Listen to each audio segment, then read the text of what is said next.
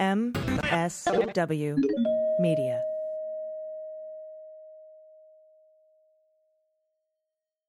Hey, everybody, it's AG in solidarity with the response to the murder of George Floyd in Minneapolis. On Tuesday, June 2nd, the Daily Beans, along with our network Starburns Audio, will be observing Blackout Tuesday as a day to reflect with our communities. As such, we are releasing Tuesday's episode at 11:59 p.m. Pacific Time on Monday, and we will be shuttering our social media accounts. We encourage you to join us in this action to provoke accountability and change. News with swearing. Daily beans, daily beans, daily beans, daily beans. Hello, and welcome to the Daily Beans for Tuesday, June 2nd, 2020. Today, an independent autopsy shows George Floyd died of asphyxiation. Trump unloads on governors from his bunker in the White House. Facebook employees stage a virtual walkout. Judge Sullivan responds to Flynn's writ of mandamus. Trump has a call with Putin. Canada and Britain oppose Russia rejoining the G7. And 15 West Point cadets called back by Trump test positive for COVID. I'm your host, AG. Hey, everybody. Jordan's going to phone it in today. Uh, I am here reporting uh, uh, from lockdown. And uh, thank you, first of all, for all of your incredible responses to the Mueller, She Wrote uh, series finale. Uh, just absolutely um, so touched by um, everything that, um, all the messages that you are sending. and, you know, don't worry, we're going to continue to bring the beans um, here on this podcast. And if, you know, things come up in the future, there's no reason not to resurrect the number one podcast um, covering the Mueller investigation. So we'll, we'll keep you posted. Um, we have a very, very, very heavy show today. Um, we have an interview with uh, former state and federal prosecutor Elie Honig. We're going to discuss uh, the George Floyd case and uh, Keith Ellison taking over, who is the Attorney General of Minnesota and we're going to also discuss the Flynn case. Um, although when we recorded, we recorded before um, Judge Sullivan responded to Flynn's writ of mandamus, and since then it's come out. So I'll be covering that in the B block from News Under the Radar. Uh, also, we need a theme for this Friday's live stream Q&A happy hour. So if you have any ideas, hit us up on Twitter at Daily Beans Pod and let us know what you think. And our new show, Quarantine Confessions, will debut this Saturday, June 6th. Search for it wherever you get your podcasts. Patrons will get the show in their feed automatically, and they'll get it a day early on Friday. So without further ado, uh, let's get to the latest COVID updates from Jordan Coburn in Hot Notes. Hot Notes. Hello, everybody. Welcome to Jordan's Corn Beans. I've got a few different stories for you today related to COVID 19 stuff. I'm going to jump right into it because it's kind of a long show today. So forgive the lack of dumb banter. But our first story, uh, first headline, I should say, is coming out of the military academy story about 15 cadets from the U.S. Military Academy class of 2020 who were brought back for graduation, where Trump was supposed to give their commencement address, tested positive for COVID 19. This is according to a U.S. Army spokesperson. The quote is about 1.5% of the class of 2020 who were brought back have tested positive. Uh, none of the cadets that had COVID 19 were symptomatic and they added that no cadet has contracted through person to person contact while under the Army's care, and that the people that were infected are isolated. Their class size is about a thousand cadets. Some other updates uh, there's a national poll, a nationwide um, Washington Post ABC News poll that came out that shows something interesting but predictable. Apparently, when it comes to reopening and the priorities right now surrounding the COVID 19 crisis pandemic, 81% of Democrats say that trying to control the spread of the virus is what's most important right now, whereas 66% of Republicans say that restarting the economy is more important. And that sounds about right, but it feels good kind of to just have it be done in a poll so I'll know that I'm not just stuck in some Twitter sphere that feeds me all the bullshit that I want to see and this is very real. This is what is happening and where people stand. So again, kind of predictable, also a bummer. Next headline coming out of Mexico Mexico lifted their COVID 19 lockdown on Monday. It had lasted for 70 days, but their federal and local governments are not, you know, giving everybody like the the total go ahead by any means. They're replacing the lockdown with some measures, a lot of measures, uh, as the country is still trying to contain COVID nineteen. Um, the nation's COVID nineteen czar. Hugo Lopez Gatell, he said that federal guidelines on opening businesses would barely budge, really. Uh, he said only a few industries, construction, auto manufacturing, and mining, would be added to the essential list of businesses. Next up, coming out of Michigan, Governor Gretchen Whitmer on Monday, she lifted the stay at home orders and is allowing some more businesses to reopen within the week. Uh, they're permitted to open their doors on Thursday, and restaurants and bars are going to be able to serve customers on site starting next Monday. And both of those are going to have the caps of people that can be in at one time, but they also have some new stuff coming out for outdoor gatherings effective immediately. Outdoors, up to 100 people can gather uh, with social distancing, and indoor gatherings, there are still restrictions on that to no more than 10 people being permitted. And next Monday, also, public swimming pools and day camps are going to open up. Uh, face masks will still have to be worn in public spaces and still uh, telework is being advised and encouraged. Their quote The data has shown that we are ready to carefully move our state into the next phase, but we owe it to our brave frontline heroes to get this right. That's from Whitmer. And my final story coming out of Congress Chuck Schumer and Bernie Sanders on Monday called on Congress to, quote, act with a fierce sense of urgency, end quote, and um, pass new COVID 19 relief legislation as quickly and as efficiently as possible.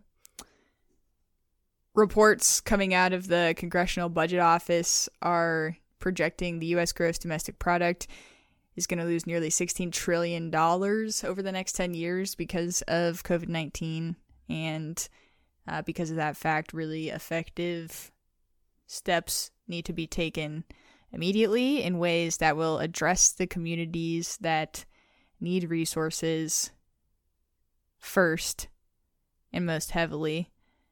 Um, just that needs to be what happens, basically, which is what I believe you will get in a bill that is reflective of Democrats having authored it versus Republicans who don't seem to uh, I mean, we just talked about the poll. Their priorities lie with just restarting the economy in, in general, as opposed to mitigating the spread of COVID 19, let alone what communities are being hit by it the most still, and will probably continue to be hit by those second, third waves that are coming. Um, but economically, it's just a complete mess. Here's a quote uh, in the joint statement that says, How can Senator McConnell look at these catastrophic economic numbers and believe there is no urgency to protect America's working families?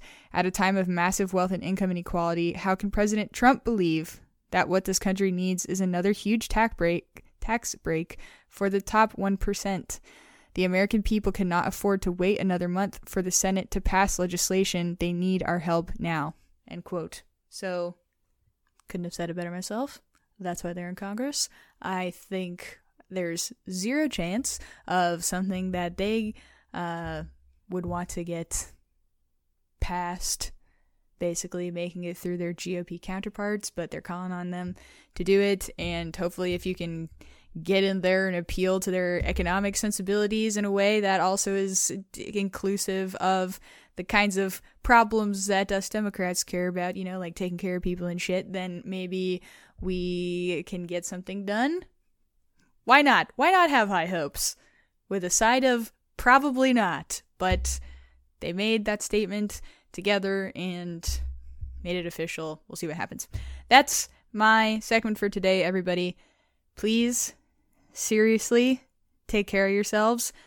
I've been doing a shite job at checking in with myself and uh, kind of, you know, allowing myself to maybe sort of guide how things are being processed through my brain.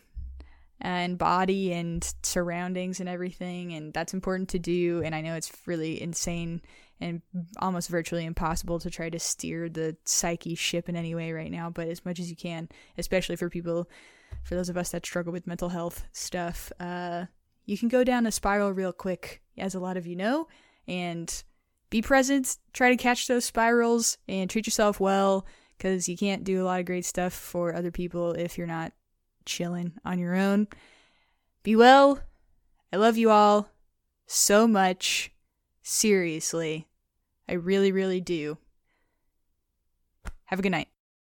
All right, thanks for those updates, Jordan. We'll be right back with headlines from Under the Radar. Stay with us. Hey everybody, it's AG, and this episode of Daily Beans is brought to you by Ritual. It is so important these days to focus on our nutrition and our health. We need to keep our immune systems strong. That's why I want to share my new Ritual, the obsessively researched vitamin for women called Ritual.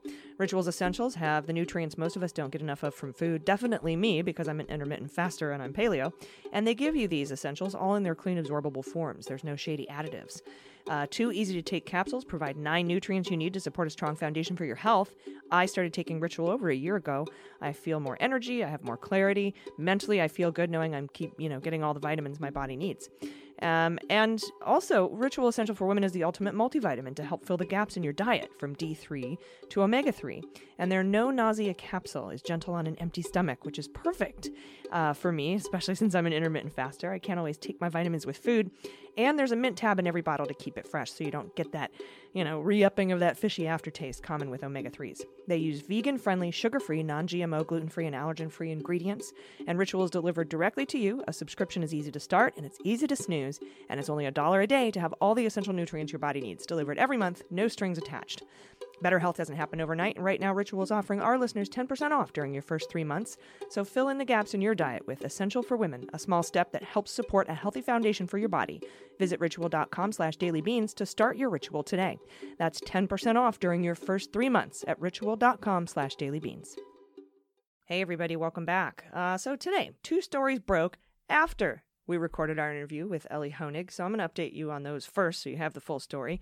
First, an independent autopsy commissioned by George Floyd's family found that George Floyd's death was a homicide and the unarmed black man was murdered. Uh, well, died of asphyxiation from sustained pressure. Uh, the autopsy says compression to Floyd's neck and back led to the lack of blood flow to his brain. Floyd was essentially dead on the scene in Minneapolis on May 25th, says Ben Crump, attorney for the Floyd family. Multiple videos of Floyd's death show former police officer Derek Chauvin's knee on Floyd's neck, along with other officers kneeling on his back.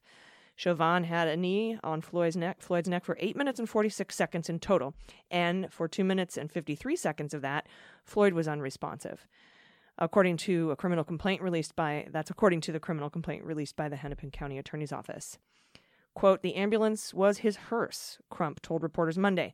George died because he needed a breath. He needed a breath of air.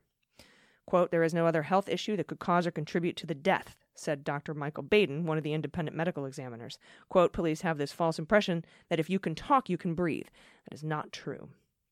CNN reached out to uh, Hennepin County officials for comment.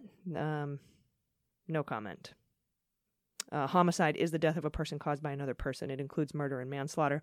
Chauvin is charged with third degree murder uh, and second degree manslaughter. Crump said he would be charged with first degree murder. He should be charged with first degree murder. And I'm going to speak with the uh, burdens of proof for, you know, and, and the different elements of third, second, and first degree murder with Elie Honig later in the show.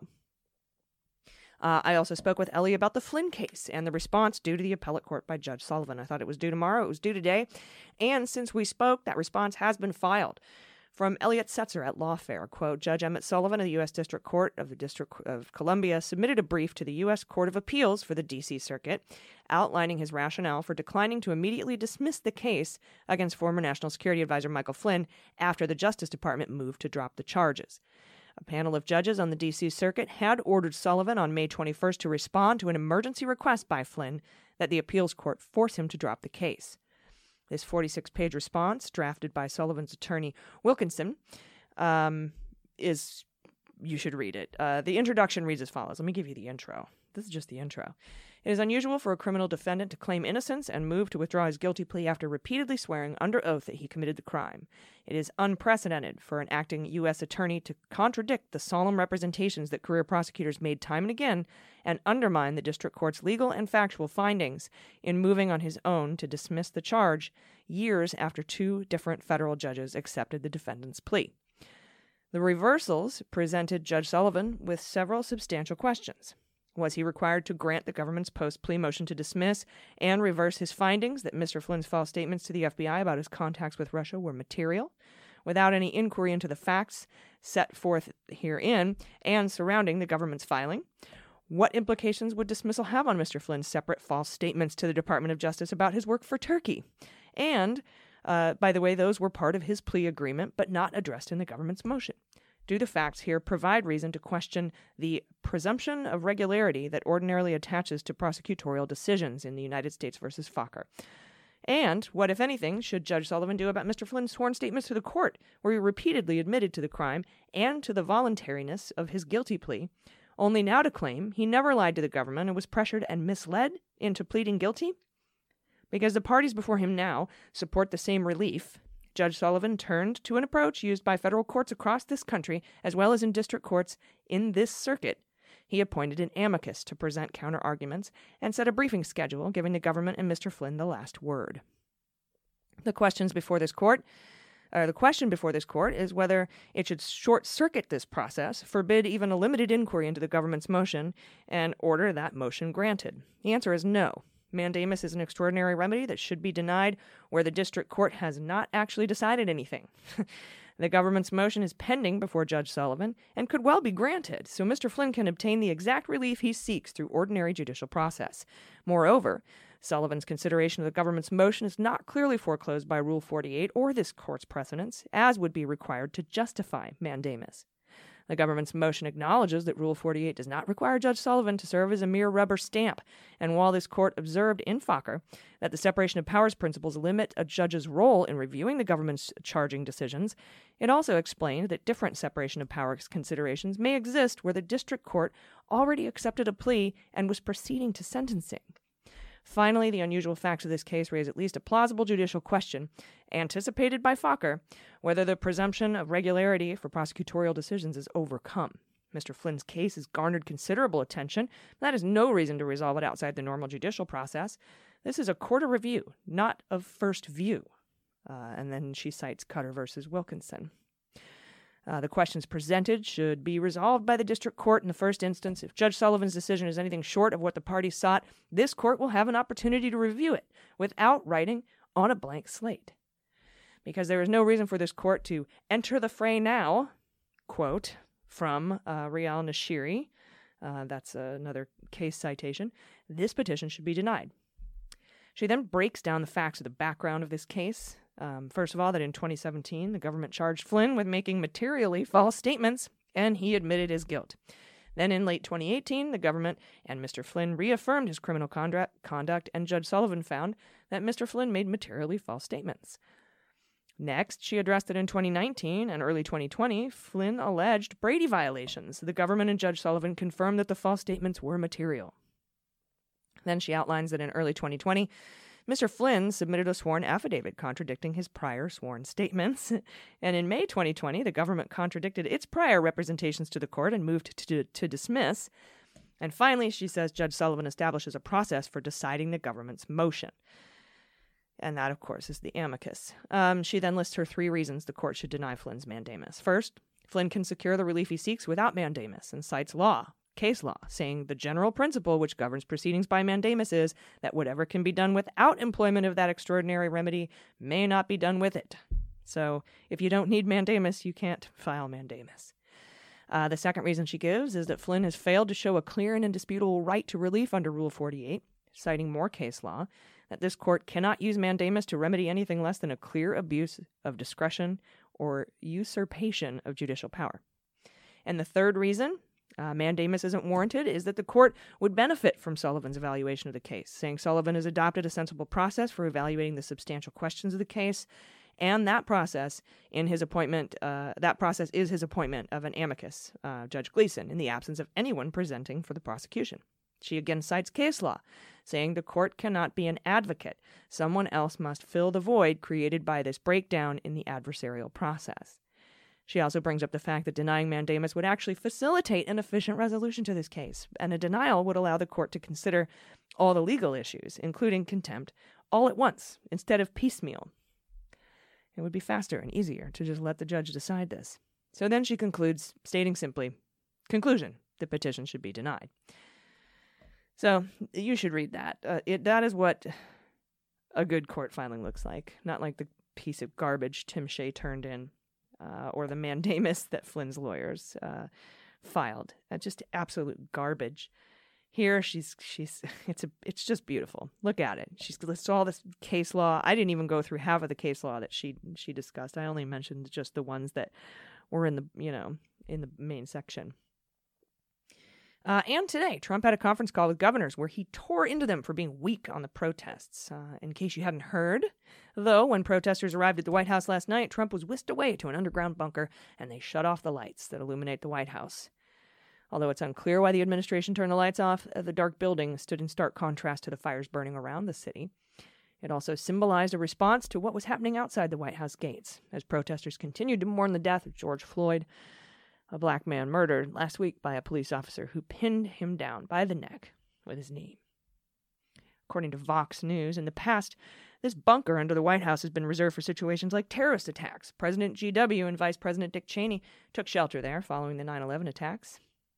And hours after the protests dispersed outside the White House on Friday, Trump emerged and took to Twitter to lash out against the protesters. After thanking the Secret Service for their protection and saying he couldn't have felt more safe, he implied that the protesters would have been attacked with the most vicious dogs and ominous weapons if they had set foot inside the White House.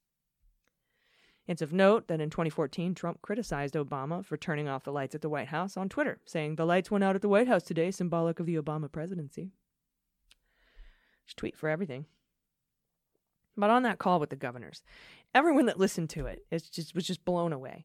In the audio, which was obtained by NBC, Trump berated the governors for their response to the protests, repeating, repeatedly criticizing New York, Los Angeles, and Philadelphia, and urged law enforcement to crack down and make more arrests. Quote, You have to arrest people, you have to try people, you have to put them in jail for 10 years, and you'll never see this again, Trump said on the call. He wants to jail people for exercising their right to protest. Trump called the governors fools and expressed anger with Democratic mayors, in particular over the protests and unrest ravaging cities. He was uh, described by one person on the call as losing it. Quote, You have to dominate. If you don't dominate, you're wasting your time. They're going to run over you. You're going to look like a bunch of jerks, the president said. The president also called the initial response in Minnesota weak and pathetic and called the state a laughing stock all over the world. A city in pain. Trump focused primarily on Antifa and Occupy Wall Street, which he said was handled well by comparison. This is like Occupy Wall Street. It was a disaster until one day somebody said, That's enough. Attorney General Bill Barr told the governors that the Justice Department believes protesters are heading to other states with less of law enforcement, less of a law enforcement presence, where they can go and overwhelm the local police forces. Barr says there needs to be a focus on stopping professional instigators and the leadership uh, group. So yeah, that would be cracking down on white supremacists, white supremacist groups, and Russia. That's what you need to do. During the call, Trump claimed to uh, have intelligence showing who the bad actors and professional instigators were, though he didn't elaborate. Maybe Putin told him. Those are my those are my people. Trump also asked to enact laws against flag burning, saying the federal government would back them up if they did. Second First Amendment violation. Laws against flag burning, we've already had that decided by the Supreme Court of the United States, and throw people for, in jail for 10 years for protesting. The White House billed this call as a video teleconference with governors, law enforcement, and national security officials on keeping American communities safe. And finally, we learned from Russian state media, confirmed by Reuters, that Trump spoke to Putin today, mostly about the G7 and oil markets. Trump said on Saturday he would postpone a G7 summit, G7 summit, and he had hoped to host next month. He would, he had hoped to host it next month, but he's postponing it until September or later. and expanded the list of invitees to include Australia, Russia, South Korea, and India. So far, Britain and Canada have spoken out against the idea of readmitting Russia to the forum since it was expelled in 2014 after annexing the Crimea region. Putin also thanked Trump for the ventilators we sent. And they discussed the need for effective arms control, even though we just pulled out of the Open Skies Treaty and will probably pull out of New START. We'll be right back with that interview I promised with former federal, and state prosecutor and CNN legal analyst Elie Honig, so stay with us. Hey everybody, it's AG. This Helping a Daily Beans is brought to you by BetterHelp. Is there something interfering with your happiness or is it preventing you from achieving your goals? Are you extra anxious right now? Hard being uh, on lockdown, all the things going on outside our doors. BetterHelp wants you to start living a happier life today. BetterHelp will assess your needs and match you with your own licensed professional therapist, and you can start communicating in less than 24 hours. BetterHelp is not a crisis line, it's not self help, it is professional counseling done securely online. Everybody needs a little help from time to time. I've sought help for my PTSD, still do, really helped me, and I highly recommend seeking help when you need it. BetterHelp services are available for clients worldwide with a broad range of expertise in their counselor network. A lot of expertise that might not be available locally where you are. Uh, but you can log into your account anytime and send messages to your counselor, and you'll get timely and thoughtful responses. And you can schedule weekly video or phone sessions so you won't ever have to sit in an uncomfortable waiting room as with traditional therapy.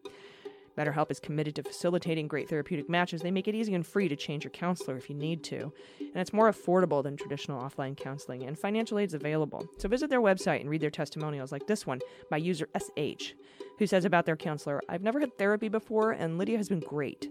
Uh, she's been a great introduction to the process I was a little hesitant about. Lydia is a good listener and has insightful feedback. I appreciate our sessions and look forward to them. So visit betterhelp.com slash dailybeans. That's betterhelp, H-E-L-P, and join the over 800,000 people taking charge of their mental health with the help of an experienced professional. There's a special offer for Daily Beans listeners. Get 10% off your first month at betterhelp.com slash dailybeans.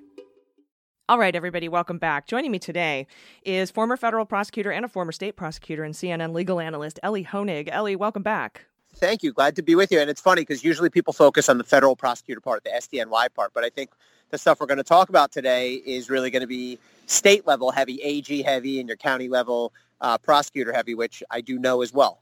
Yes, one of the big things that I wanted to speak to you about is Keith Ellison, and uh, I think that this is a, a good move. I want your input on it, and I certainly am really, really um, uh, hopeful about you know elections going forward for these local, state, and county prosecutors um, in in the wake of this. That's one of the things that we you know that I think we as a country need to focus on.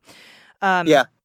So Keith Ellison, Attorney General of Minnesota, he's been given control of the George Floyd case, and our our listeners will remember him. Everyone's like, "That sounds familiar. It sounds familiar." There's so many names to remember, but he was a rep in the in the U.S. House uh, from from Minnesota, former DNC chair, and he he was also the rep uh, that was sworn in on the Quran, and you know everybody was like, "That's amazing. That's awesome." Yep. So tell us why this move to put him in charge of the George the George George Floyd case is a good move. Yeah, I definitely think this is a good move. A couple reasons. First of all, I think that the it's called the county attorney in, in Minnesota. The, the the nomenclature varies. In, in New York, they're called DAs, and in New Jersey, they're county prosecutors. In Minnesota, they're county attorneys. But this guy, I think his name is Michael Freeman, Mike Freeman, that we saw stood up, just did not seem to be up to the task. And, and I mean that in a couple respects. One, at his press conference, he was a mess. He misstated various things. At one point, he said, there's evidence that does not point to guilt, which then his office had to walk back. You can't be sloppy when you're when you're talking in front of that kind of audience with that kind of stakes. So he was sloppy. Two, he just looked to me to be unsteady on his feet and nervous with the spotlight. But three, and most importantly, the complaint that his office drafted up to, to arrest officer or former officer Chauvin was somewhere between or maybe some combination of sloppy and almost suspicious in some of the things that it did and did not say that caused me to question whether he was really fully committed to seeking justice in this case. And I'll give you just one example.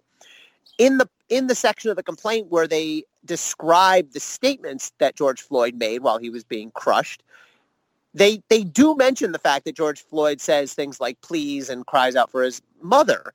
But they for for some reason that I cannot begin to explain, leave out the most important, most traumatic things he says, which is I can't breathe and don't kill me.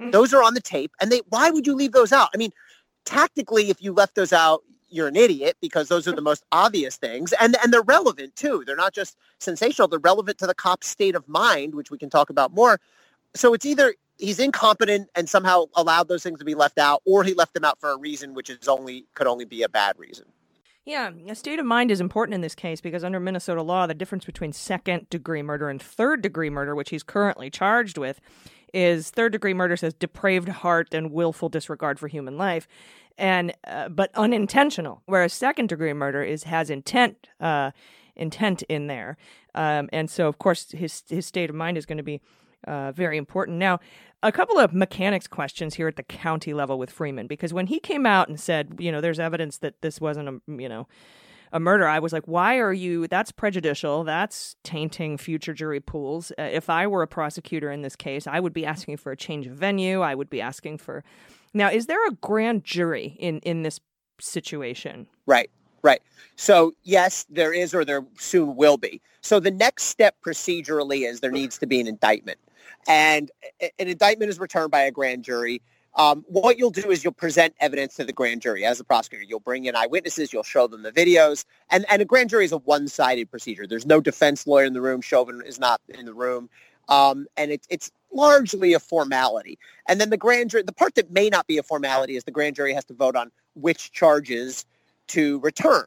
And I think, as you discussed, I think the third degree murder charge, which is already charged, is the easier, safer charge. Hmm. I think there should be a second degree charge as well for intentionality, and the statements are important there, right? Because at a certain point, I mean, look, you should know already when you're crushing a guy's neck for eight minutes, it's going to seriously injure or kill the person. But then when the person says you're killing or please don't kill me, that's a pretty good clue. I even think there's an argument for first degree, which is intentional and premeditated.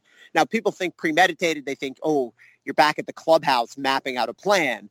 That that is a form of premeditation, but premeditation also can happen very quickly. Mhm. Uh, and if someone's right, if you if you have enough time to understand what you're doing and you keep doing it, so um, the grand jury will then vote to indict um, and on which charges, and then we'll be off into the into the pretrial and then trial process. But I do think it's interesting about the, the public statements that have been made, and I think both sides need to be careful. I mean, I understand what the authorities are trying to do. They're trying to reassure people that justice will be sought, but there are a lot of statements being made by a lot of people in public positions of power that are that the defense is going to argue are prejudicial to a jury. And I mean the DA, I mean the AG, I mean elected officials, I mean mayors, governors, senators, national figures.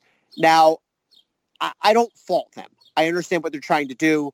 I probably do the same thing in that position. But look for the defense lawyer to argue for either a dismissal that the statements are too prejudicial, but that'll never succeed, or a change in venue to move it to some other venue that they perceive to be more favorable. Yeah, uh, definitely, and and of course with Freeman and his statements, uh, I know that uh, a lot of times the attorney general will prep the grand jury by telling them what's going on, and I, my biggest fear, and the reason I'm glad Keith Ellison is here now, is because he seemed to, I don't know, have some bias toward uh, exonerating this cop or these cops, and so just you know with his statement about we have evidence that you know uh, that this isn't a thing.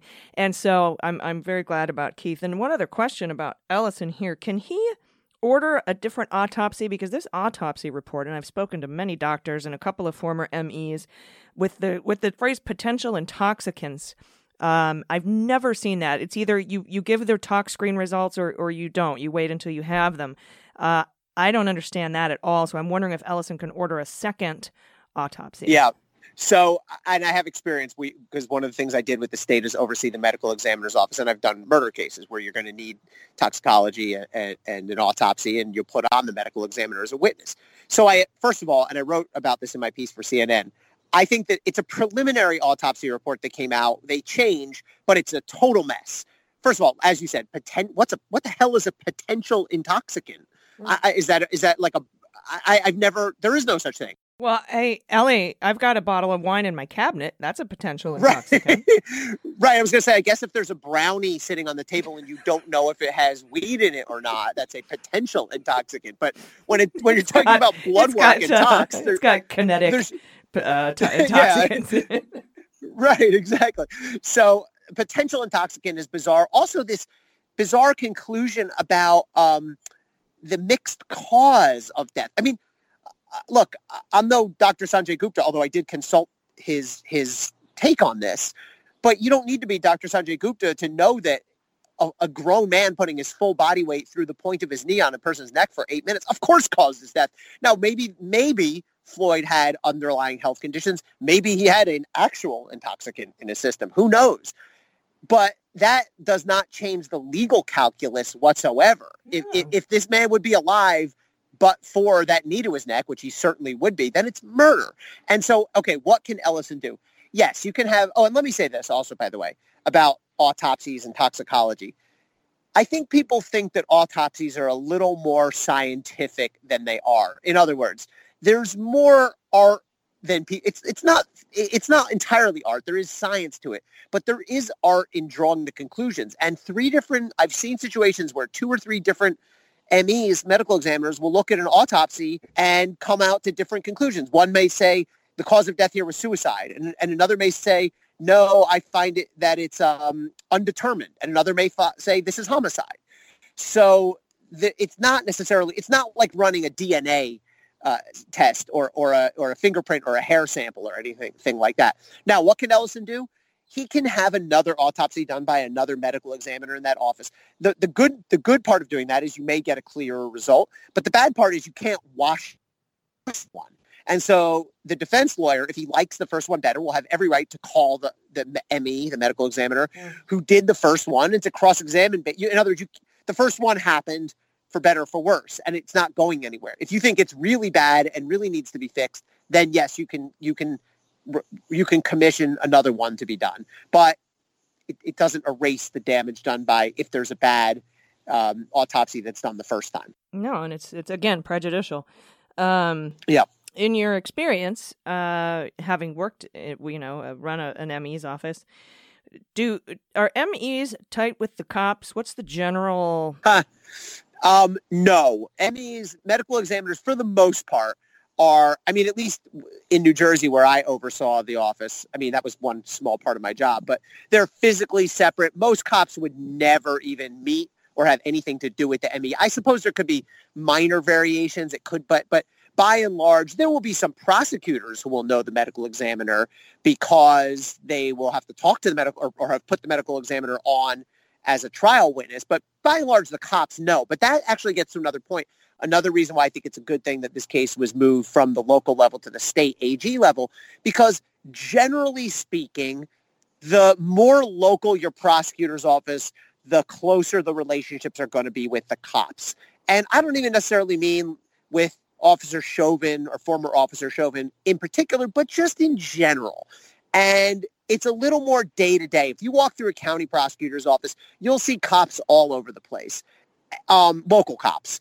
And, but if you walk through an AG's office, you won't see that. You'll see state level detectives or maybe some feds. And if you walk through a, a, federal, uh, an AU, a U.S. attorney's office, you'll see feds everywhere. You'll see FBI agents and DEA agents work. But but the more local you are as a prosecutor's office, the more intertwined you are with the Metro PD there, the Minneapolis PD. So it's good to get that level of separation. Yeah. Now we learned from uh, the Mueller report, at least I did, um, that uh, under fe- federal criminal procedure, it says if you're going to indict somebody, you better be able to obtain and maintain, in the face of appeal, that conviction. Now at the state level. Uh, is that sort of is that the the same deal? And if you personally were prosecuting this case, uh, and you had an okay case uh, for first degree and a slam dunk for second degree, which one would you prosecute? So there, there's a lot of sort of theoretical debate about this. The law on what do you need to, in order to indict? The law says probable cause, which basically means 50.001% likely. In practice, if you're indicting cases based on 50.001, you- you're not doing the job right. You need, and, and as you said, the DOJ guidance is you should essentially be ready to go to a jury and convict. You, you don't quite have to be at beyond a reasonable doubt, but you need to be pretty close. And I think that's where most prosecutors come down, which is I need more than probable cause, even though the law only requires probable cause. I don't quite need to be able to make my closing argument to the jury right now, but I need to be confident that I'm going to get there. Hmm. Um, so now in terms of how I would charge this case, I was kind of, I don't know what the right, if the right word is notorious, but I, I do not believe, I do not believe in overcharging a case by any means. That actually bugs me when people overcharge a case with no intention to really follow through. In other words, there is a cheap prosecutorial tactic of, oh, I'll just charge it as first, second, third degree, but I never, I have no intention on going to the mat on first or second. I'm just hoping he'll take a third degree plea, right? That I don't like. I wouldn't do that. But this case is going to trial. Like there's no plea that's going to happen here. I would actually be comfortable charging it as a 1st Mhm. Um, now, a couple things that are important, A- and the arguments are what I said. You'd have to prove intentionality and premeditation, and I would argue to a jury that at some point in that in that interminable eight minutes forty whatever seconds, I mean that is an eternity. You, th- this officer had to have formed intent and premeditation kicked in.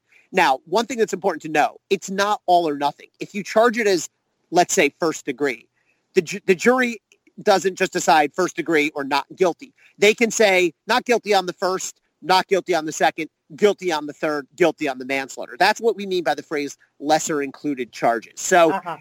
there's kind of no downside. I mean, you might charge it as a first, you might lose the first, and you, you might win the second. Or, they, you know, in other words, the jury will draw a line. They, they might say, we find it to be first degree and everything below it. They may say we find it to be only third degree and everything below it. But I would feel confident. It would be an aggressive charge and an aggressive argument, but I, I think the facts are there for first degree on Chauvin. That the other cops, I think, are a different story. Mm-hmm. Yeah. And then, um, given the chief of police's statements on this, saying, you know, complicit, they were complicit, um, can can Ellis, does he have the authority to release the body cam footage? So, yeah, first of all, I thought the police chief's comments were interesting when he said complicit. I mean, you know, complicit isn't, and I think the police chief knows this and and would tell you this. Complicit is a, I think he meant that in, in the normal everyday use of the term. It's not a legal term, but I think the legal term that prosecutors will be looking at here is accomplice liability or aiding, also known as aiding and abetting, which basically means if you encourage, help, assist, support, etc., another person in committing a crime, then you are liable for that crime. So I think that's what what what excuse me the police chief was sort of referring to. What was um, what was the second part of your question? I forgot. Can, can is, does he have the authority to release the body cam footage? Oh, um, yes, he does if he wants, but but it's kind of like because he's the AG, he can. I mean, we struggled with this in Jersey. When I was there, we went from almost no body cameras in the entire state, and we put on a hard push. We put a lot of funding out and got body cams to the point where they were basically everywhere in the state. This is 2014, 15, 16, and now they're omnipresent. And there's not a set rule on whether and when you can release these. It's sort of case by case. Now you try to come up with a uniform, but it would always be like, well, our policy generally is to release or not to release, but it would always be like, unless we really need to release for some reason or other. Hmm. And people have tended towards releasing just because in the name of transparency, because if you don't release it, people are going to crucify you. They're going to think you're hiding something for whoever, for one side or the other. So um, at a minimum, these tapes would come out when they're used as trial exhibits. Whether they're good, bad, ugly, indifferent, put them out there as soon as you can. Pe- people need to see this. We have uh, too much public interest in this case. If withholding them is only going to be uh, sort of a PR nightmare and undermine really public confidence. Yeah, I agree. Well, um, I'm hoping that we'll see superseding uh, charges for second or first, and that um, I hope I hope eventually we'll see that body cam footage because that's going to be that's going to show you whether or not he was resisting arrest. Not that that warrants you know putting your knee on their neck for, uh, for three minutes after they stop breathing. Um, you know, a lot of these a lot of these ancillary questions don't really change the the basic charge of murder. Right, right. No, I mean, look, th- this will. I'll be stunned if the grand jury doesn't return at least the third the third degree murder charge that's already been lodged. Um, they don't have to, by the way. The fact that that the, the prosecutors have already lodged a third degree murder charge doesn't mean the grand jury automatically must return that. They can disagree, but I would look for at least a third degree murder charge. I think it'll be interesting to see whether the prosecutors go for a second degree. I think they're unlikely to try for the first. I think they would see that as being perhaps a bridge too far. I would try it though.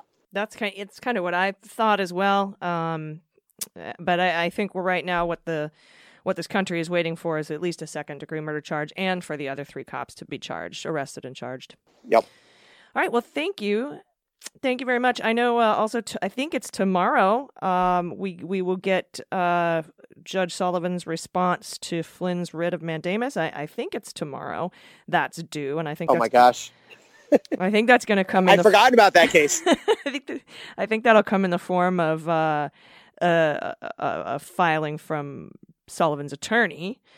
Um, so I think that's tomorrow. We'll we'll look at we'll look and see what happens there, and uh, hopefully we'll have you back on later in the week to discuss. Um, maybe after some of these charges drop, and and uh, in the in the Chauvin case, and of course what's going on, keeping us up to date with the Flynn case. yep, anytime, AG. Happy to join you. All right, CNN legal analyst, former state and federal prosecutor, Elie Honig. Elie, thanks again for answering our questions. Stay well and stay safe. All right, coming uh, up right after the break, we have the good news block, so stick around. Hey, everybody, it's AG. If you've been listening to the show for a while, you've heard me talk about my Helix mattress. You've heard Jordan talk about hers. You've heard Mandy. You've heard Joelle.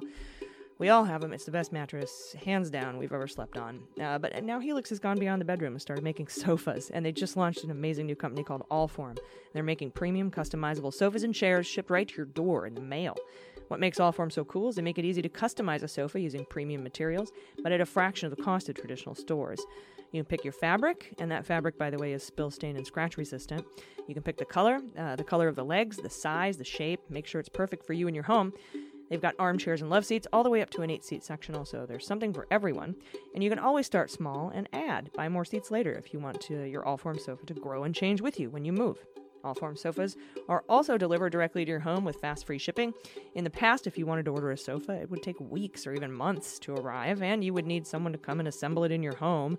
You have to get on the phone with a freight company and have a nine hour delivery window. But Allform just takes three to seven days to arrive in the mail. You can assemble it yourself in a few minutes, no tools necessary. Uh, I got a three seater sofa in whiskey, um, pla- whiskey colored leather. It's so comfy. And a cha- uh, I got a chaise lounge with a walnut leg finish. It's modern. It's mid century. I love it. It's uh, roomy, super comfortable. I can't wait to have people over to sit on it. Uh, if getting a sofa without trying it in the store sounds risky, don't worry. You get 100 days to decide if you want to keep it. That's more than three months. And if you don't love it, they'll pick it up for free and give you a full refund. They also have a forever warranty, literally forever. So to find your perfect sofa, check out allform.com slash dailybeans. And Allform is offering 20% off all orders for our listeners. That's a huge discount. So go to allform.com slash dailybeans. Uh, hey, everybody. Welcome back. This is AG, and joining me right now is Jordan Coburn. Hey, Jordan. Hey, how's it going? Uh, it's going well, uh, as can be expected. This is normally our good news block, um, but because of COVID, you know, we have to piecemeal record our our episodes. And uh, as we were gearing up to record the good news block, and we will get to the good news, uh, I promise, but th- we have to address this uh, on live television. Trump just gave remarks uh, from uh, the White House saying he is invoking the Insurrection Act of 1807 and deploying the United States military, uh, along with a couple of thousand U.S. Marshals and the DEA, um, to the states to uh, stop the what he calls the riotous violence from far left extremist Antifa. And um, w- while he was giving this speech about being the law and order president, and uh, you know, just falling just short of declaring martial law, he uh, there was a split screen with the the peaceful protest in Lafayette Park. Uh, Jordan, you and I've been there a lot of times, and Yeah. yeah, they were peacefully sitting, protesting um, the death of, of George Floyd, and apparently the president had a photo op at St. John's Episcopal Church, um, which he's never attended. And in order to clear the path for him to walk over to that church after his declaration of insurrection, the Insurrection Act, uh, the police tear gassed and fired rubber bullets on the peaceful protesters to move them out of the way so that Trump could have this photo op. And it's been confirmed uh, that this was a, a quote unquote made for TV moment. He he fired they fired tear gas. Bill Barr talked to the was seen coming out of the White House to talk to the the police line to fire tear gas and rubber bullets into the peaceful protesters while Trump is giving a speech about the chaos on the streets and how he is the law and order president and must now call in the militia. And I have um, this it's just absolutely in- incredible. Uh, I don't know what to say about this, but it's happening right now uh, as as you and I record, Jordan. I know you've been working all up uh, all day up to this point, and so have I. I just was walking past the television and saw this split screen happening. So um, I am. Uh, he fired tear gas and rubber bullets into a group of peaceful protesters, and I am so angry right now, and I don't know. I don't know what what to. I'm speechless. Yeah. I mean, it's happening everywhere. Regardless of whether or not they're ordering it for his photo op, police everywhere are unprovoked sending tear gas and rubber bullets into crowds. It happened in San Diego yesterday. One of my good friends got shot. She has like a giant welt on her leg. She got tear gas in her eyes. When I went last night, we were all in front of the waterfront park, that San Diego um, county building. And it was the most peaceful thing. Every time anyone got on a megaphone it was like calling for peace. It was prayer. It was chanting. And then as soon as the sun went down the police helicopter came over us and announced over their megaphone that it was now considered to be an unlawful assembly and that if we didn't disperse everybody was going to be arrested we didn't leave, but it didn't escalate. Still just sat there, you know, chanting, listening to the people speaking. And then at a certain point, the cops just started moving in and they can't arrest everybody at once when it's such a big group. There was hundreds of us. And so they threw, they threw tear gas in. A lot of people had seen on the perimeter that they were starting to move in and so I was one of those people with my friend and we went to the like outside of it and we didn't get the thick of the tear gas but we saw the whole scene happen they just threw it in and it's a huge fucking a huge smoke bomb of tear gas and it, it just went everywhere like I was probably like 500 feet away from where they threw it. And like me and my friend's i started burning my friends to the point where some you know everybody all these protesters have like baking soda and water and all these mixtures ready to like help your eyes and poured it on his eyes and it was better. But th- this that was what they did when nobody nobody escalated anything. They just didn't like that we were there. Yeah, they've been doing this uh, everywhere in every major city over the past. We're going into the seventh night now, and um, I I remember I sh- I think it was last night or or the day before I shared the first headline from a media organization that got it right, where they say police violence erupts around the country. yeah That's what this is. Yeah. Yeah, I really want to like make no mistake about that. I'm glad you're you're saying this because so much of the fear right now that is happening is fear of what police are going to do and fear of what the people that support the police like in their militancy and Trump are going to do. Yesterday when we were walking on the streets, I'm sure you all saw the news, a tanker drove itself a whole tanker drove itself into a crowd of people. And thank God nobody was hurt except the driver. He got pulled out and apparently got the shit kicked out of him. And now he's in police custody. Ukrainian guy on I 35 in Minnesota. Yeah.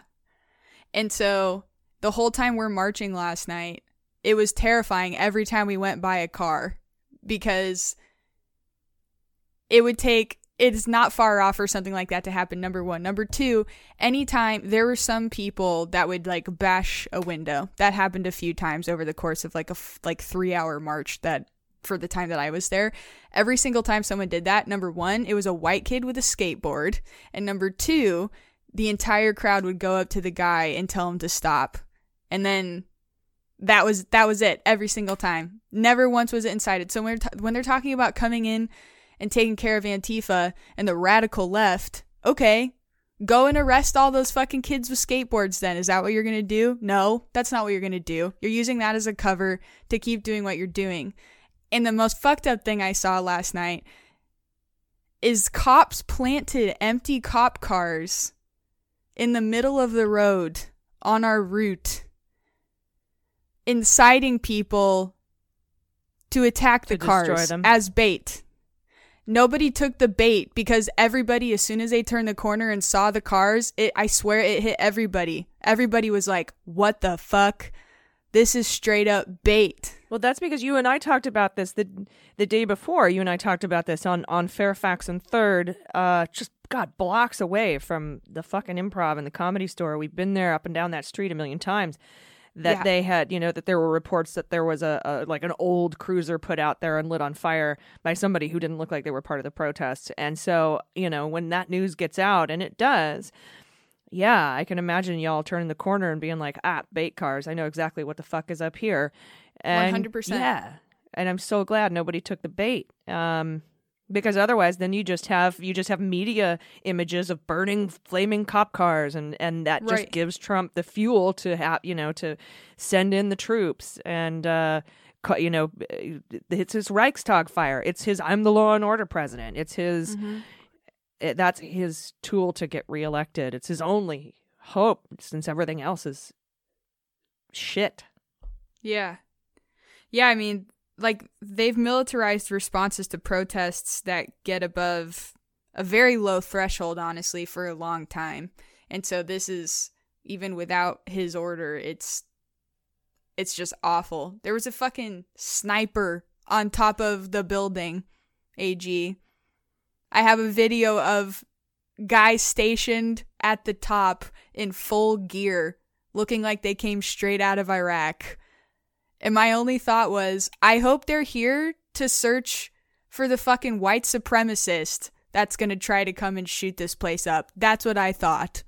Either that, or if anybody does anything that's a fucking black person or a person of color that they deem for some reason is threatening enough, I'm going to see somebody get shot. That is, that's like, that's not even dramatic right now.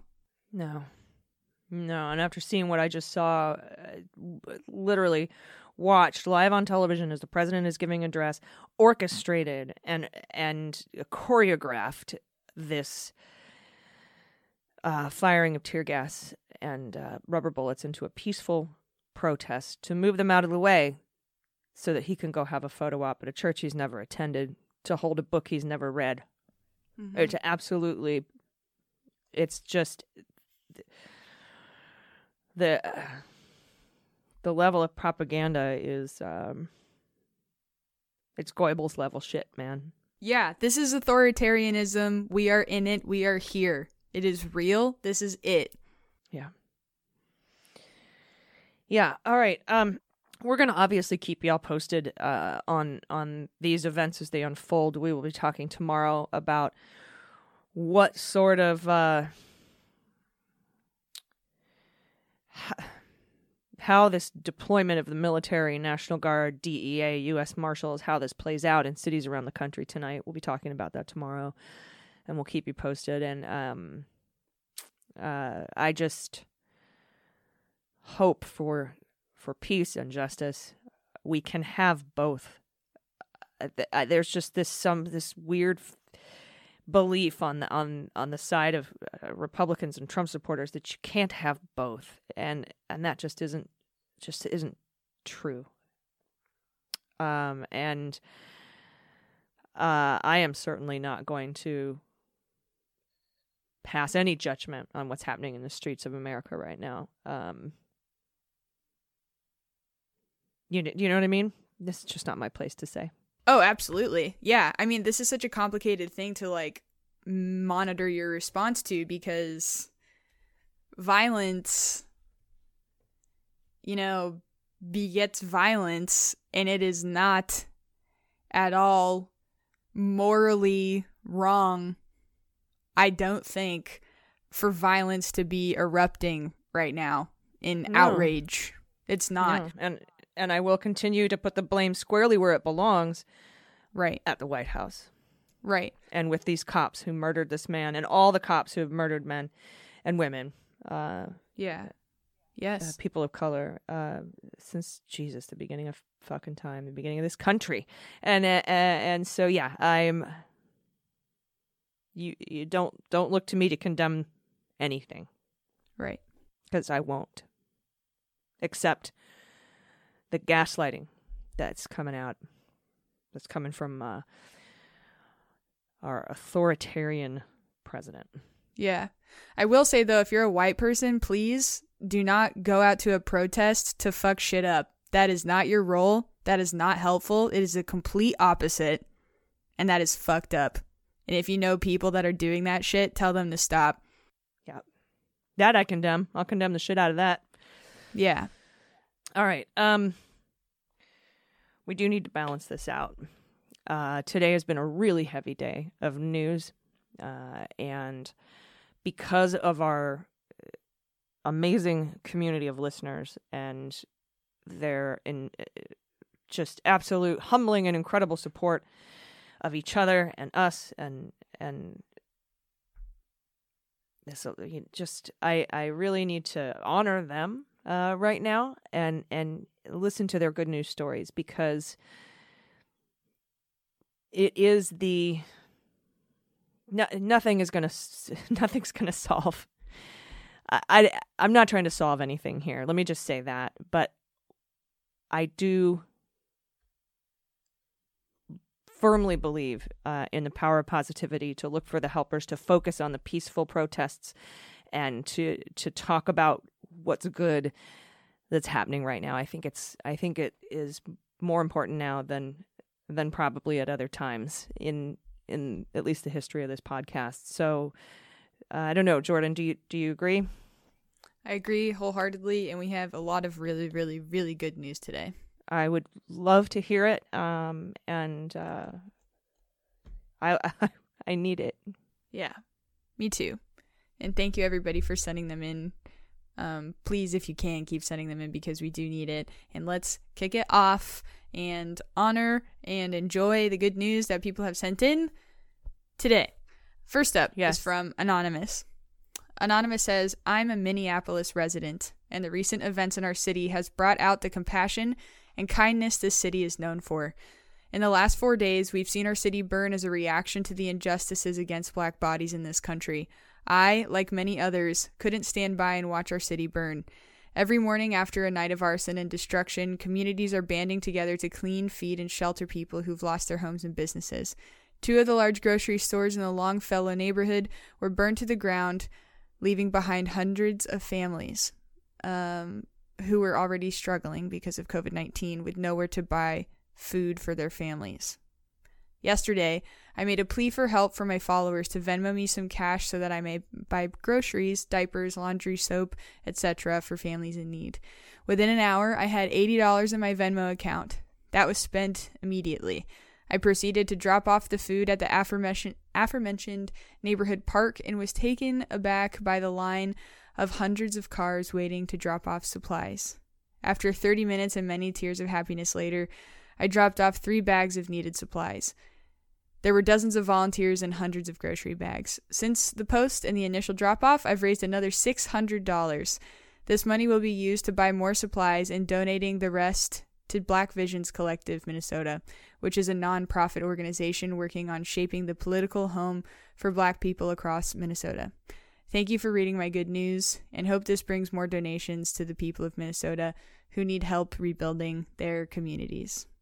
Thank you. Oh, that's so one. That's just amazing. And I know that um, there are people organizing this kind of stuff all across the country. I know we've had it here in San Diego. We've got cleanups and, and food banks and donations. I I I saw. I think I sent you a tweet earlier about uh, in Minneapolis where um, people came and cleaned up and then just left bags of groceries for people to come and collect. And I, and I thought to myself, I bet one of our listeners had something to do with that. Um, Mhm. We we we met folks. We've been to Minneapolis. We've Minneapolis, St. Paul. We've what an amazing, incredible group of of uh, people that that live there and work there. And um, Thank you. I was I was right. I knew that one of our listeners would be doing something exactly like that. So thank you for that. Mhm.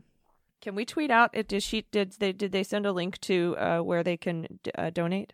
I didn't see the Venmo, but um, they did say that passes the money will be used to buy more supplies and donating the rest to Black Visions Collective Minnesota. So you could look that up.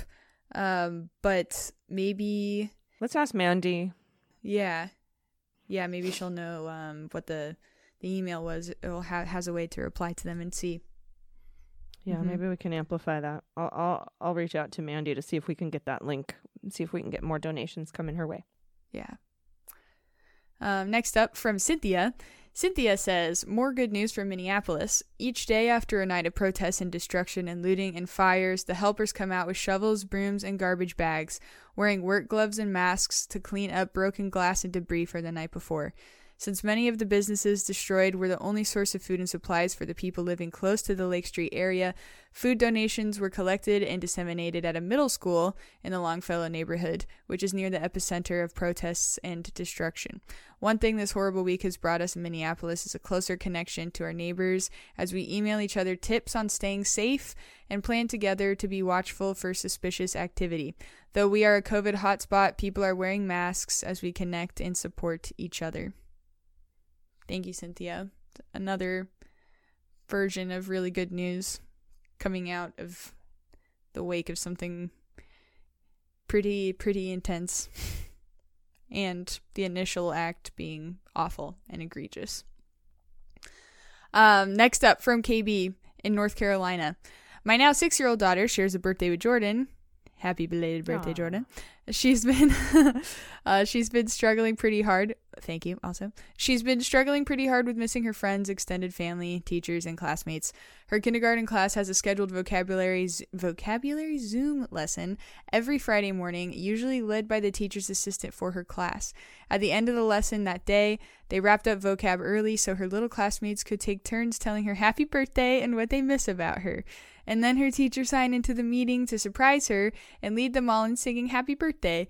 For a few minutes on her birthday, the pandemic was gone and she was the happiest kid in the world. My wife is a high school teacher, so I'm surrounded by the awesomeness of educators every day, but seeing it from a parent's perspective makes me so grateful. They are magical creatures and they deserve all of our respect. Happy birthday! yes, happy birthday. That's so sweet. I know. God, it makes the biggest difference when your friends and like community shows up and says happy birthday to you. It's the nicest feeling. It's really cool. I know. And teacher teachers are heroes, man. Yes, my God, yes. Uh, next up from Anonymous. Anonymous says, just a thank you. In a time when psych meds are still widely stigmatized, I want to commend Mandy for opening up about the positive journey she's had. I've been weaning off clonazepam and still taking my SSRI, and things are still going great in a beast fuck of a year. Proud of you guys for doing right in a weary world. Also, if you're going, my wife and I will see you at Black Lives Matter San Diego Caravan this weekend. Oh, sweet. Ah. Nice. I didn't know there was. I gotta look that up. I know. I I hadn't heard about this one either. I usually hear usually get alerts. Or oh, this must be the one on Saturday. Actually, I heard there was something Saturday. I bet that's what it is. But yes, thank you. Um, next up from Lexi, some good news. About two weeks ago, Oregon had an election. One of the most covered races was the district attorney of Multnomah County. Multnomah. Oh yeah, Multnomah, Multnomah, Multnomah? Multnomah. That that was in that. Uh, Mult- no, that was in the the county from that one documentary about that kid who killed the people but didn't kill the people. Do you remember that? Ah, what was that oh wow, called? no It was a it was a Netflix six part. docu Series. series. Like Anyway. true crime thing. Yeah, it was Weird. a true crime thing. Ah, you would know. Loves Uh. true crime. Um, the progressive candidate, Mike Schmidt, won on a reform holding the police accountable and addressing racial and economic disparities platform. Both candidates had getting rid of bail as platform cornerstone. Uh, Oregon doesn't have a bail bonds business, so it is much easier to get rid of bail. His opponent was a very traditional DA candidate. Mike, the progressive candidate, won with over 75% of the vote. Voting for change can work. He is very qualified, and we might actually get change. He worked for the DA's office for seven years and then headed a department whose sole job was to research criminal justice reform. He was endorsed by the governor, our congressional representative, and John Legend. Go Oregon. Woohoo. Yay! Yes! That's so great. Um, that is that's awesome. Mm hmm. That Good is. news. Yes. And our final bit of good news comes from Gail. Gail says, You may have already seen this online, but with all the bad news that has come out of Flint, Michigan, I didn't want it to fall through the cracks. Amidst all the current protests, there was good news in Flint, Michigan when a sheriff found a way to become part of the solution rather than the problem. He put down his baton to listen to protesters. They chanted, Walk with us, so he did. He also said, I want to make this a parade, not a protest. There's a more complete article here. And then Gail sends a link to Detroit News. If you just Google D- Detroit News, uh, Flint Sheriff, I'm sure it'll be the first thing that pops up. I have seen that video and it's, I highly recommend watching it. Yeah, yeah, I saw that. Um, I'm glad somebody sent that in. That was awesome. Mm hmm. Yeah. Well, that is our good news, everybody. Thank you. Very powerful. Yeah, very powerful. And my heart felt better for a second. Yes, thank you. Now the tsunami of um, intense sadness and uh, anger is encroaching once again. it's not a long live high, the good news section No, I know. currently, I but it is. it was it was there and thank you. And I'm I'm really happy that you all are having the experience of community building in the aftermath of you know some of the destruction that some cities are seeing. I know La Mesa had a similar thing. I had friends posting about that that said it was like one of the most profound human experiences they ever had in their life. People just That's like awesome. coming together and not only coming together but also understanding why it happened too and people just still being there for everybody kind of like all at once while effectively you know a lot of them just lost an, an incredible amount of things and um, thank you for articulating that and thank you everybody else for all- of your good news too please keep sending them in and I mean, uh, that's the hope, right? That those these are the silver linings. The, these are the better angels of our nature. This is what when people say, uh, "We will come out of this stronger." Uh, uh, these are the these are the stories that are the foundation of that strength, and and uh, I'm I'm just I'm I'm constantly blown away by how many wonderful, amazing, caring, compassionate people there are. Uh, and Yeah. and I, I'm really got to focus. I really got to try to focus on that because the way that the the media is spinning this is that it's death and destruction and riots and violence and and that's just such a small part of, of who we are as an as a nation and and mm-hmm. it's uh, thank just thank you so much to everybody for sending in your good news stories. We we really need those today and and continue please to send them in because I don't see this letting up um this time in our history. Uh but you know, Jordan, you've talked a lot about the pendulum Mm-hmm. and that it has to swing back. And because of these good news stories, people doing things like this, I, I know that it will. Mm-hmm. Definitely. For a long time, we've been very acutely aware of who the bad people are. And when these moments happen, we get to become very acutely aware of where all of the good people are. Awesome. Well put. Thank you, Jordan. I know this was a long segment, um, but I, I we couldn't not address what you know. You know, we can't. We could Yeah. not talk about it. So, thank you for those good news updates. And uh, do you have any final thoughts before we go? Um, I think uh, I have a quick final thought. Going to protests are important because the sheer number of bodies that are there is largely what makes up, you know, a big portion of the sort of power that's perceived by authority, if you will, around the country. That's outside, obviously, of the power that's derived by and entirely led by and propagated by black leaders right now. But when you show up, it it does it makes a difference for sure if you can.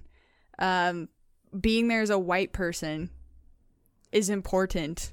Being smart and aware of your privilege and your role in the protest is very important. But being there is very important. If you can't be there, that's totally okay. Donate to bail funds. Look up local bail funds. So many people are getting arrested in every major city.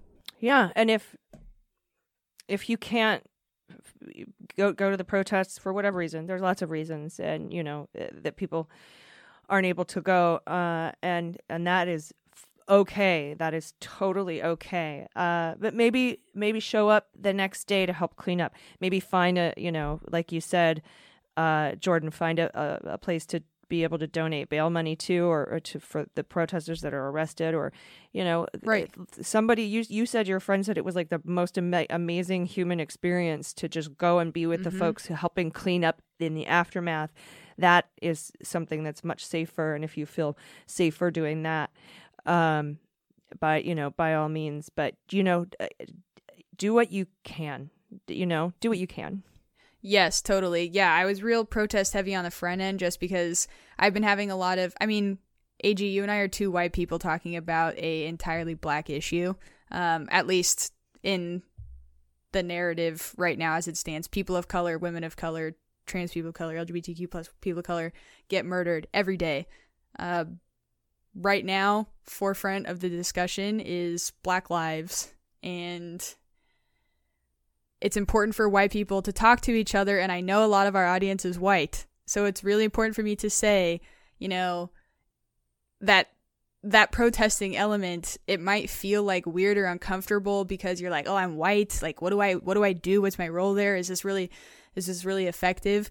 Of course what i'm saying is just my opinion as another white person but you showing up is effective in whatever way you can. It is 100% effective. If anything, for the little girl of that racist piece of shit dad that brings her out to a protest and points at all the protesters and says they're they're evil and they hate cops and they want to be violent, and instead of that little girl looking out at a sea of black people, she looks out at a sea of a bunch of different people.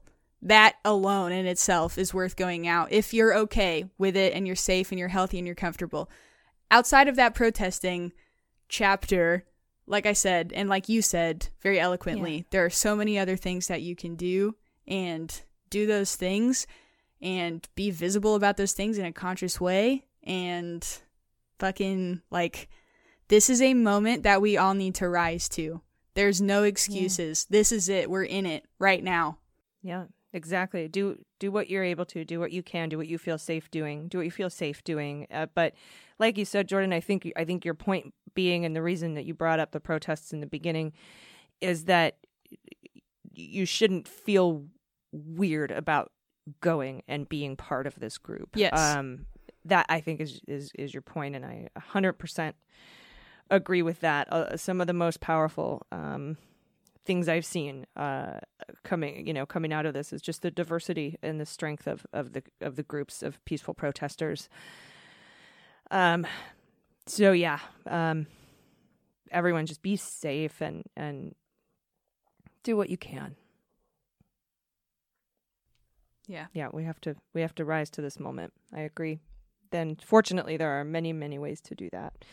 Um, thank you for that Totally. final thought, Jordan. It's very important. Of course. And uh um all right, that is it. That is our show. Um thank you for hanging in and listening. I know that this has been an incredibly long segment. It could have been its own show, but uh, we really I really needed to I really needed to say some of those things. And Jordan, thank you for for bringing us the good news today. Mandy, thanks for putting it together. Totally. Thank you, Mandy. And thank you. Yeah. I love you. Love you guys. Everyone, please take care of yourselves, take care of each other, take care of your mental health, and take care of the planet. I've been AG. I've been Jordan Coburn. and them's the beans. The Daily Beans is executive produced and directed by AG and Jordan Coburn, and engineered and edited by Mackenzie Mazzell and Starburns Industries. Our marketing manager, executive assistant, production and social media direction is Amanda Reeder. Fact checking and research by AG, Jordan Coburn, and Amanda Reeder. Our music is written and performed by They Might Be Giants. Our web design and branding are by Joel Reeder with Moxie Design Studios, and our website is dailybeanspod.com.